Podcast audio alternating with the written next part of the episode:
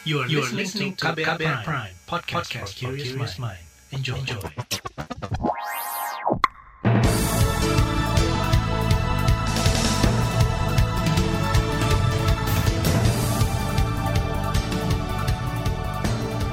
Anda mendengarkan buletin pagi hari ini 10 Agustus 2021 yang dipersembahkan oleh kantor Berita Radio. Saya Reski Mesanto.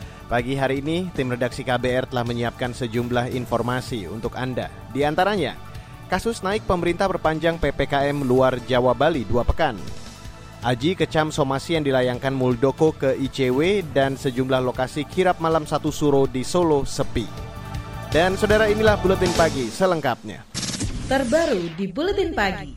Saudara, Presiden Joko Widodo menyoroti tingginya tren kasus COVID-19 di luar Jawa dan Bali. Kenaikan kasus itu terjadi di saat pemerintah mengklaim kasus di Jawa mulai melandai. Menurut Kepala Negara, kenaikan kasus di luar Jawa Bali ini terjadi dalam dua pekan terakhir. Hingga 6 Agustus, kasus di luar Jawa Bali menyumbang lebih 50 persen kasus nasional. Jokowi menyebut lima provinsi yang kasusnya naik signifikan, yakni Sumatera Utara, Sumatera Barat, Riau, Kalimantan Timur, dan Papua. Dan karena kenaikan tersebut, pemerintah memperpanjang pemberlakuan pembatasan kegiatan masyarakat atau PPKM di luar Jawa Bali selama dua pekan. Perpanjangan ini lebih lama satu pekan daripada PPKM di Jawa Bali. Menteri Koordinator Bidang Perekonomian Erlangga Tarto mengatakan pembatasan di luar Jawa Bali lebih panjang lantaran tren kasus COVID-19 terus meningkat. Sesuai dengan arahan Bapak Presiden, khusus di luar Jawa Bali, akan diberlakukan perpanjangan selama dua minggu, yaitu tanggal 10 sampai dengan tanggal 23 Agustus, karena memang berbeda dengan Pulau Jawa yang sudah menurun, maka yang di luar Jawa ini karena natur kepulauan dan uh, wilayahnya luas, maka akan diperpanjang selama dua minggu. Erlangga yang juga Ketua Komite Penanganan COVID-19 dan Pemulihan Ekonomi Nasional menekankan pembatasan aktivitas dan mobilitas masyarakat terus dilakukan di luar Jawa Bali. Pembatasan itu terbagi dalam level 4, 3, dan 2. Ada 45 kabupaten kota yang masuk PPKM level 4, sisanya level 3 dan 2. Pada daerah PPKM level 4, hanya sektor ekspor dan pendukungnya yang boleh buka 100 persen. Sedangkan untuk tempat ibadah boleh dibuka maksimal kapasitas 25 persen, lalu untuk sektor pendidikan masih ditutup. Sementara itu, Kementerian Kesehatan akan mengenjot vaksinasi COVID-19 pada 45 kabupaten wilayah di luar Jawa Bali. Menteri Kesehatan Budi Gunadi Sadikin mengatakan, upaya itu sesuai instruksi Presiden Joko Widodo. Kata dia, puluhan daerah itu akan mendapat prioritas distribusi vaksin guna meningkatkan kekebalan kelompok, sebab daerah tersebut masih rawan terjadinya lonjakan kasus COVID-19. Selain itu, tes dan pelacakan bakal terus ditingkatkan secara masif. Ini adalah salah satu kelemahan kita yang sangat dibutuhkan ke depannya kalau kita mau secara bertahap membuka aktivitas sehari-hari tanpa mengorbankan unsur keamanan. Uh, kita melihat bahwa testingnya sudah terjadi peningkatannya cukup tinggi dari sebelum lebaran mungkin masih kisarannya puluhan ribu sekarang sudah tes spesimennya di atas 200 ribu sedangkan tes jumlah orangnya sekitar 150 ribuan. Sebelumnya Satgas Penanganan COVID-19 memaparkan data 50 kabupaten kota dengan kasus aktif tertinggi di luar Pulau Jawa dan Bali, di antaranya Sumatera dan Kalimantan. Juru bicara Satgas Penanganan COVID-19, Wiku Adhisa mendorong pemerintah provinsi memantau penanganan COVID-19, mengidentifikasi masalah dan mencari solusi agar kasus aktif bisa ditekan. Saudara, salah satu daerah yang disorot Jokowi adalah Provinsi Kalimantan Timur. Akhir pekan kemarin, penambahan kasus aktif di daerah itu mencapai 1.500-an, sehingga total menembus 22.000 kasus aktif. Kepala Dinas Kesehatan Provinsi Kalimantan Timur, Padilah Mante Runa mengatakan, kondisi geografis menjadi salah satu kendala penanganan COVID-19 di daerahnya. Sebaran penduduk yang tidak merata disebutnya membuat penanganan lebih sulit antisipasi juga kami itu dengan menyediakan tempat tidur di rumah sakit, dengan meningkatkan kapasitas isolasi terpusat tanpa mengesampingkan peningkatan upaya tracing dan testing. Ya, kita sudah mengkonversi di seluruh rumah sakit di Komunitas Kalimantan Timur itu mengkonversi minimal 40 tempat tidur dari tempat tidur rumah sakit yang ada. Baru di rumah sakit itu sekarang ini sudah agak menurun dibanding dengan uh, dua minggu terakhir ya. Itu tadi Kadinkes Provinsi Kalimantan Timur Padilla Mante. Sementara itu, Pemprov Papua terus membatasi mobilitas warga di tengah lonjakan kasus COVID-19. Ketua Harian Gugus Tugas COVID-19 Papua, William Mandiri mengatakan, Pemprov menutup transportasi laut dan udara kecuali untuk logistik dan keperluan mendesak. Selain itu, vaksinasi juga digencarkan untuk menekan angka kematian. Sejak pekan lalu, Papua menerapkan PPKM level 4 hingga 31 Agustus di tiga daerah dengan penyebaran COVID-19 tinggi, yakni Kabupaten Jayapura, Mimika, dan Merauke. Sementara itu, epidemiolog dari Universitas Griffith Australia, Diki Budiman mengatakan, situasi di beberapa daerah di luar Jawa Bali berpotensi mengalami krisis secara bergantian. Itu lantaran Indonesia merupakan negara kepulauan yang memiliki pola pandemi yang khas. Untuk itu, strategi 3T, 5M, dan vaksinasi harus merata di semua daerah secara kuat, konsisten, dan berkomitmen tinggi. Jika tidak, Diki memprediksi angka kematian dan pasien yang dirawat akibat COVID-19 akan lebih besar. Sangat besar ya kematian, kesakitan di luar Jawa itu eh, eh, kesakitannya dalam artian yang rawatan rumah sakit jauh lebih besar. Karena apa? Karena satu bahwa tentu 3T-nya ya jauh jauh lebih lemah dari Jawa. Kemudian juga kapasitas SDM-nya, kemudian sistem rujukannya, kemudian juga sosiodemografinya ya, ekonominya dan juga uh, ini masalah literasi juga menjadi isu. Diki menilai anjuran Presiden Joko Widodo untuk menguatkan tes dan pelacakan tidak bisa hanya bentuk imbauan. Menurutnya harus ada program mengikat dan wajib yang diawasi ketat, terutama di daerah dengan kondisi penyebaran virus yang tinggi. Saudara, di bagian selanjutnya akan kami hadirkan informasi mengenai Aliansi Jurnalis Independen atau AJI mengecam somasi yang dilayangkan Muldoko ke ICW. Informasi selengkapnya sesaat lagi. Tetaplah di Buletin Pagi. You're listening to KBR Pride, podcast for curious mind. Enjoy!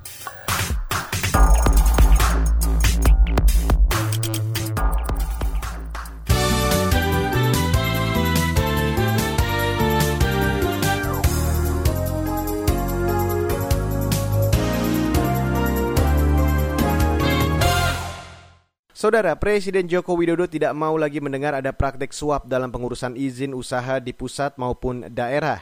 Ia menegaskan aturan yang menghambat kemudahan berusaha harus dipangkas dan dipermudah. Sebab hal ini dibutuhkan untuk menjaga iklim usaha agar semakin kondusif. Saya tidak mau lagi mendengar ada kesulitan yang dihadapi para pengusaha. Saya tidak mau lagi mendengar ada suap. Semua harus dilakukan secara terbuka, secara transparan dan memudahkan para pengusaha. Jika ada aparat pemerintah yang tidak bersih, yang mencoba-coba, laporkan pada saya. Presiden Joko Widodo mengklaim Indonesia masuk peringkat ketujuh dari 190 negara dalam kemudahan berusaha atau bisnis menurut laporan Bank Dunia pada 2020. Kemarin Presiden Joko Widodo meresmikan peluncuran sistem online Single Submission atau OSS berbasis risiko di Gedung Kementerian Investasi atau BKPM. Jokowi berharap dengan peluncuran ini, iklim kemudahan berusaha di Indonesia semakin baik.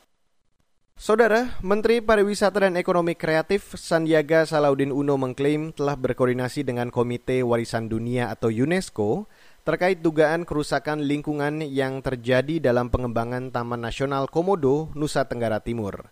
Sandi menjamin tidak ada kerusakan alam ataupun ekosistem selama proses pembangunan berlangsung. Dia berjanji akan segera melaporkan kajian terkait AMDAL ke UNESCO. Dalam bulan Agustus September 2021 ini, revisi akan selesai dan lebih cepat dari waktu yang diberikan oleh UNESCO dan ini akan diserahkan ke WHC sehingga revisi tersebut dapat dikaji oleh IUCN dan WHC sebelum sidang WHC ke-45 2022 mendatang. Menparekraf Sandiaga Uno juga mengklaim semua proses pengembangan diawasi ketat tanpa mengubah fungsi dari setiap lokasi.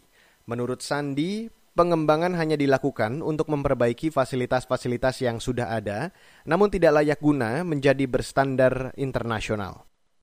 Saudara Aliansi Jurnalis Independen atau AJI mengecam langkah somasi yang diambil Kepala Staf Kepresidenan Muldoko terhadap Lembaga Pemantau Korupsi ICW. Somasi dilayangkan karena ICW menduga Muldoko terlibat dalam distribusi obat ivermectin.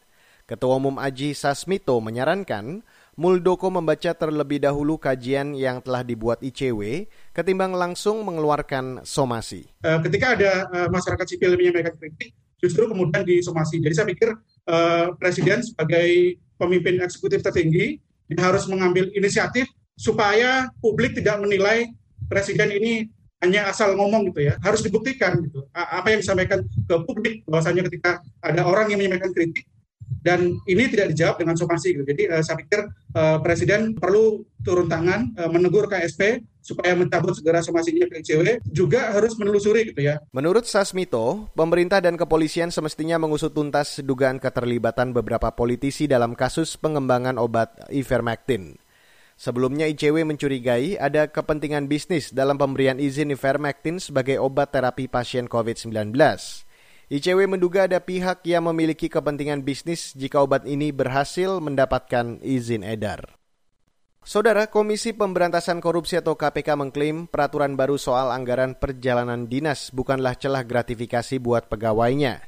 Sekretaris Jenderal KPK Cahya Hardianto Harefah mengatakan, pembebanan biaya perjalanan dinas hanya dalam rangka mengikuti rapat, seminar, dan sejenisnya. Perlu kami jelaskan juga, sebaliknya dalam sebuah kegiatan bersama dalam lingkup kementerian lembaga atau antar ASN, KPK juga dapat menanggung biaya perjalanan dinas pihak terkait. Kami perlu tegaskan bahwa pembebanan atas biaya perjalanan dinas kepada pihak penyelenggara hanya berlaku antar kementerian lembaga atau dalam lingkup ASN. Peraturan ini tidak berlaku untuk kerjasama dengan pihak swasta. Cahya Ardianto mengklaim sistem perjalanan dinas KPK bisa mengakomodir pembiayaan agar pelaksanaan kegiatan tidak terkendala anggaran di masing-masing pihak.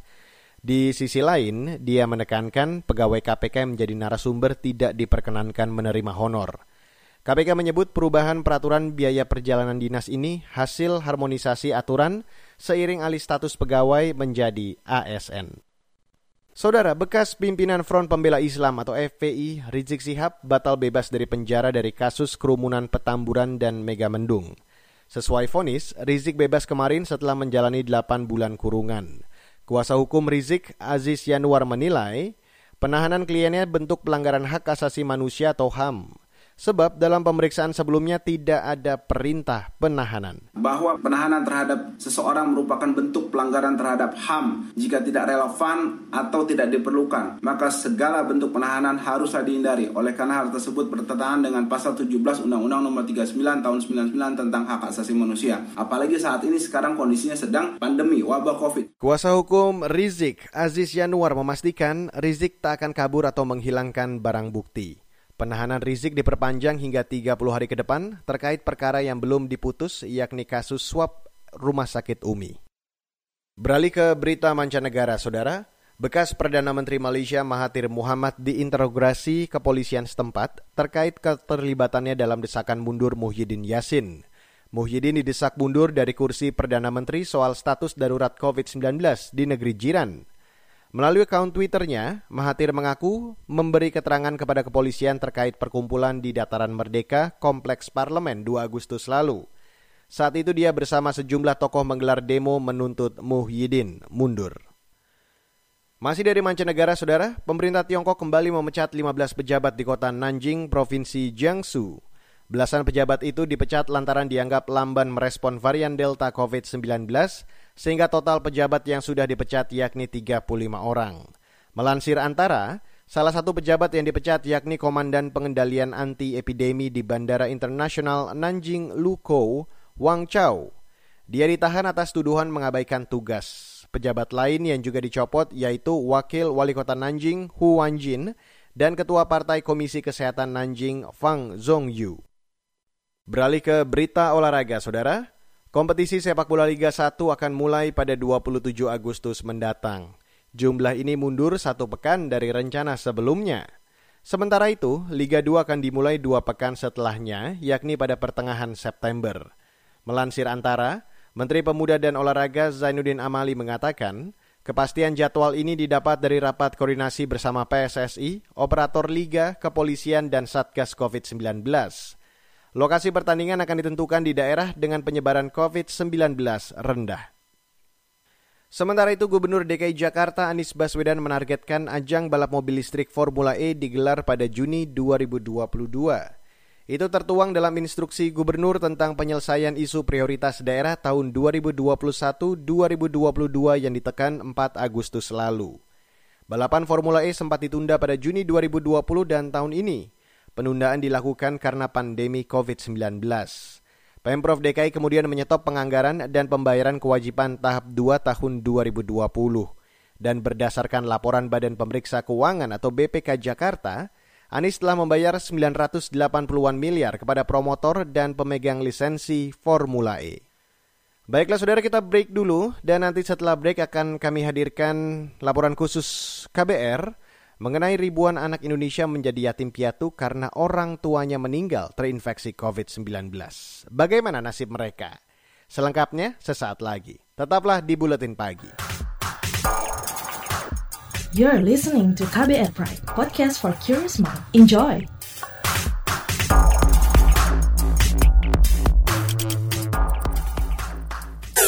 Commercial break. Anda sering gelisah? Tidak bisa tidur nyenyak, selalu merasa ada yang merasuki pikiran Anda. Ini bukan iklan horor atau cerita seram, tapi kalau Anda mengalami hal seperti itu, Anda pasti ketinggalan berita terupdate yang lagi ramai diperbincangkan. Gak mau kan dibilang ketinggalan berita?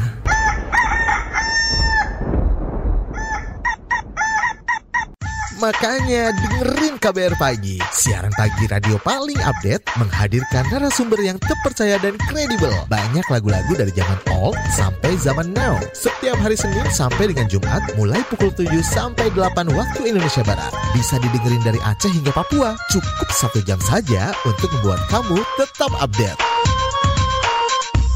Woi, ayam siapa nih? Berisik, saya mau dengerin kabar pagi.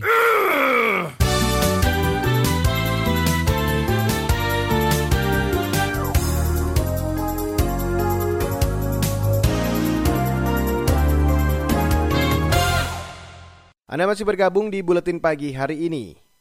Saudara, ribuan anak Indonesia menjadi yatim piatu karena orang tuanya meninggal akibat virus corona. Pemerintah diminta tidak tinggal diam dan harus memastikan nasib anak-anak tersebut agar mereka tidak terlantar. Informasi selengkapnya saya ajak Anda untuk langsung mendengarkan laporan khas KBR yang disusun jurnalis Astri Septiani. Banyaknya anak yang menjadi yatim piatu akibat orang tua mereka meninggal karena COVID-19 menjadi sorotan Komisi Perlindungan Anak Indonesia KPAI. Komisioner KPAI Jasra Putra meminta agar pemerintah merespon, mendata kondisi, dan mengklasifikasi bantuan apa yang diperlukan anak-anak tersebut. Ia juga meminta pemerintah memastikan anak-anak mendapatkan haknya serta dilindungi negara. Uh, SDM kita di lapangan harus diperkuat. Ada tenaga kesejahteraan sosial kecamatan gitu ya, kemudian ada lagi instrumen pendamping PKH yang jumlahnya ribu gitu ya. Dan saya kira semua sumber daya ini harus dikerahkan untuk uh, menolong atau membantu anak-anak yatim dan yatim piatu ini yang uh, dia butuh pertolongan, pendampingan jangka pendek, jangka panjang, dukungan ekonomi keluarga, memastikan bagaimana hak-haknya tetap terpenuhi, ya, soal pendidikan, kesehatan. Gitu. Jadi banyak variabel-variabel yang harus dipotret ya, sehingga anak-anak ini dipastikan pemenuhan haknya itu uh, terpenuhi dan uh, juga terlindungi. Sementara anggota komisi yang membidangi sosial DPR RI Diah Pitaloka mendorong adanya skema bantuan khusus bagi anak-anak yatim piatu dampak COVID-19. Ya kalau dalam fungsi pemerintah yaitu disambungkan dengan bantuan pendidikan dan yang kedua mungkin ada skema bantuan yatim piatu khusus itu Mbak. Jadi dari data itu ada bantuan misalnya untuk menambah kebutuhan dia, kebutuhan sehari-harinya gitu ya. Karena kan nggak semua keluarga yang memang uh, mengasuh anak-anak ini dalam kondisi mampu gitu. Dari pemerintah yang hari ini aksesnya terhadap bantuan kesehatan misalnya diakseskan kepada BPJS, lalu juga uh, jaminan sekolahnya itu menurut saya harus harus segera gitu. Dia juga meminta peran pemerintah daerah mendata dan mendampingi anak-anak yang yatim piatu ini secara menyeluruh, termasuk anak yatim piatu yang menjadi sebatang kara karena tak mempunyai sanak keluarga. Kata dia, pemerintah harus memastikan perlindungannya sehingga tak ada anak yatim piatu yang terlantar. Misalnya saja Al-Ghifari Putra Setiawan. Ia yatim piatu karena kedua orang tuanya meninggal akibat COVID-19. Bocah asal Sukoharjo, Jawa Tengah itu kini tinggal bersama bibinya, Eni Sulistyowati. Eni menceritakan bagaimana keluarga Gifari mengalami kesulitan ekonomi akibat pandemi. Ia menyatakan bersyukur dengan adanya bantuan yang diberikan pemerintah untuk anak yatim piatu seperti Gifari. Alhamdulillah masih banyak yang peduli sama keponakan saya ini. Karena saya juga, saya juga kehidupan saya juga pas-pasan mungkin ya. Saya kan juga sama, mata pencariannya sama sama ibunya sama ayahnya. Saat pandemi ini juga berkurang saya, bahkan sama sekali nggak ada. Ya, saya, Alhamdulillah sekali Bapak Kapolres, Bapak Presiden, Bapak Dani memberikan bantuan kepada keluarga kami. Menyikapi banyaknya anak yatim piatu akibat COVID-19, Menteri Sosial Tri Risma hari ini mengungkapkan kementeriannya melalui Balai Loka Rehabilitasi Sosial dan Pendamping Rehabilitasi Sosial telah mendapatkan laporan mengenai anak-anak yang yatim piatu ini dengan nama dan alamat atau by name by address akibat ditinggal orang tua yang meninggal karena terpapar COVID-19. Selain pendataan dan respon kasus bagi anak-anak yang kehilangan orang tua karena COVID-19, Kementerian Sosial juga telah memberikan dukungan lewat program asistensi rehabilitasi sosial atau atensi yang mencakup pemenuhan kebutuhan dasar anak seperti obat-obatan, vitamin, tes swab PCR, vaksinasi, dan kebutuhan dasar anak lainnya, termasuk konseling kepada anak-anak yang orang tuanya meninggal dan keluarganya. Sementara untuk mencegah anak kehilangan hak pengasuhannya, Kementerian Sosial juga telah mereunifikasi anak dengan keluarga besarnya, memfasilitasi pengasuhan alternatif melalui pengasuhan oleh orang tua asuh atau wali atau pengangkatan anak, dan pengasuhan anak melalui panti-panti. Kementerian Sosial juga berupaya memberikan dukungan aksesibilitas untuk membantu anak agar dapat mengakses kebutuhan lainnya. Sedangkan Kementerian Pendidikan Kebudayaan, Riset dan Teknologi menargetkan siswa dari keluarga tidak mampu yang kehilangan orang tua akibat pandemi COVID-19 akan dimasukkan ke dalam data penerima bantuan program Indonesia Pintar atau PIP. Demikian laporan khas KBR yang disusun Astri Septiani. Saya Aika Renata.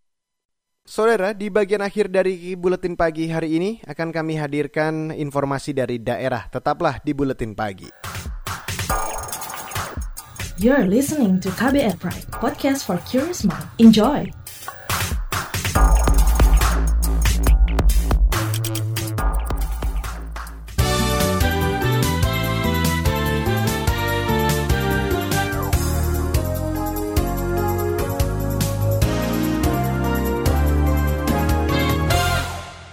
Dan inilah bagian akhir dari buletin pagi. Kita awali dari Solo, saudara. Sejumlah lokasi yang biasa menjadi tempat kirap malam satu suruh atau tahun baru Islam satu hijriah di Solo tampak sepi. Informasi selengkapnya kita segera bergabung bersama Yuda Satriawan langsung dari Solo. Yuda. Sejumlah lokasi kirap malam satu suro atau tahun baru Islam satu hijriah di Solo tampak sepi.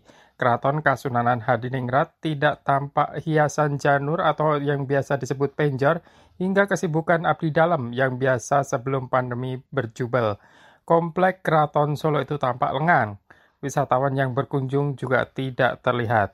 Penjor atau janur hias hingga sesaji menyambut malam satu suro biasanya tampak di keraton menjelang pergantian tahun baru Islam itu, namun berbeda di masa pandemi ini. Kondisi serupa juga terjadi di Komplek Istana Puro Mangkunegaran di Solo. Hiasan penjor janur tidak tampak di lokasi tersebut. Spanduk warna kuning berisi tulisan kirap pusaka malam satu suro ditiadakan. Spanduk terpasang di depan pintu masuk Mangkunegaran Solo itu. Perayaan malam satu suro di kedua lokasi ikon cagar budaya itu biasanya juga dihadiri para pejabat tinggi negara, pejabat publik, hingga artis yang diundang dan mendapat gelar tradisi dari keduanya. Prosesi malam satu suro di kedua lokasi itu sangat mirip. berupa kirap pusaka mengelilingi komplek masing-masing di malam menjelang pergantian tahun baru Islam itu. Dari Solo, Jawa Tengah, Yuda Satriawan, KBR. Baik, terima kasih Yuda Satriawan. Kita beralih ke informasi selanjutnya, Saudara. Komisi Pemberantasan Korupsi atau KPK Senin kemarin menggeledah kantor Dinas PUPR Banjarnegara dan kantor PTBR yang beralamat di Jalan DI Panjaitan, Banjarnegara, Jawa Tengah. Juru bicara KPK, Ali Fikri, mengatakan Penggeledahan itu terkait penyidikan dugaan korupsi dan gratifikasi pada Dinas PUPR Pemkap Banjarnegara tahun 2017-2018. Tentu kami berharap masyarakat bisa memahami proses hukum ini dan memberikan waktu bagi tim penyidik KPK untuk menyelesaikan tugasnya lebih dahulu. Pada waktunya nanti kami pastikan akan menyampaikan kronologi secara utuh dan lengkap beserta dengan alat bukti yang telah kami peroleh termasuk siapa saja yang telah ditetapkan sebagai tersangka. Setiap perkembangan dari info dari kegiatan ini kami pastikan juga akan kami informasikan kepada masyarakat. Di tempat lain, di hari yang sama, Bupati Banjarnegara Budi Suwarno tidak menghadiri rapat rutin bersama seluruh wali kota dan bupati di Jawa Tengah terkait penanganan COVID-19. Selain itu, di rumah yang bersangkutan juga tampak dijaga aparat kepolisian. Kita ke Papua, Saudara. Polres Jayapura menangkap tiga orang pelaku yang diduga memalsukan hasil tes PCR dan sertifikat vaksin COVID-19 untuk pelaku perjalanan. Kapolres Jayapura Frederikus Williamson Agustinus mengatakan, tersangka ditangkap setelah polisi menciduk seorang penumpang pesawat Rabu pekan lalu. Untuk sementara ini sudah kita amankan empat orang, tiga adalah pembuat dan satu adalah pengguna. Ada pun barang bukti yang menggunakan ada stempel, ada laptop, ada printer yang dipakai untuk mengedit dokumen itu, handphone, mungkin transaksi dan uang yang bisa dapat kami amankan ketiga itu sebesar 500 ribu. Kapolres Jayapura Frederikus menambahkan perbuatan tersangka dilakukan sejak Juni lalu. Mereka menawarkan secara daring dengan harga Rp600.000 untuk PCR dan Rp150.000 untuk sertifikat vaksin palsu. Dan polisi masih mendalami kasus ini sebab diduga ada ratusan orang yang telah memesan. Para tersangka diancam pasal penipuan dengan hukuman maksimal 6 tahun penjara.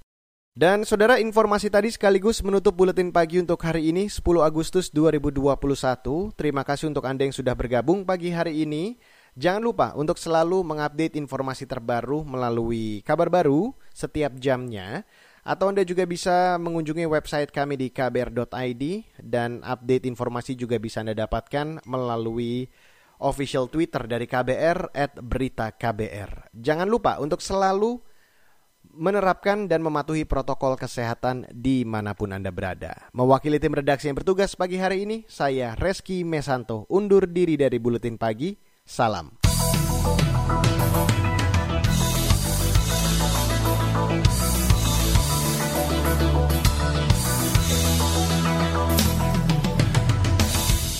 KBR Prime, cara asik mendengar berita.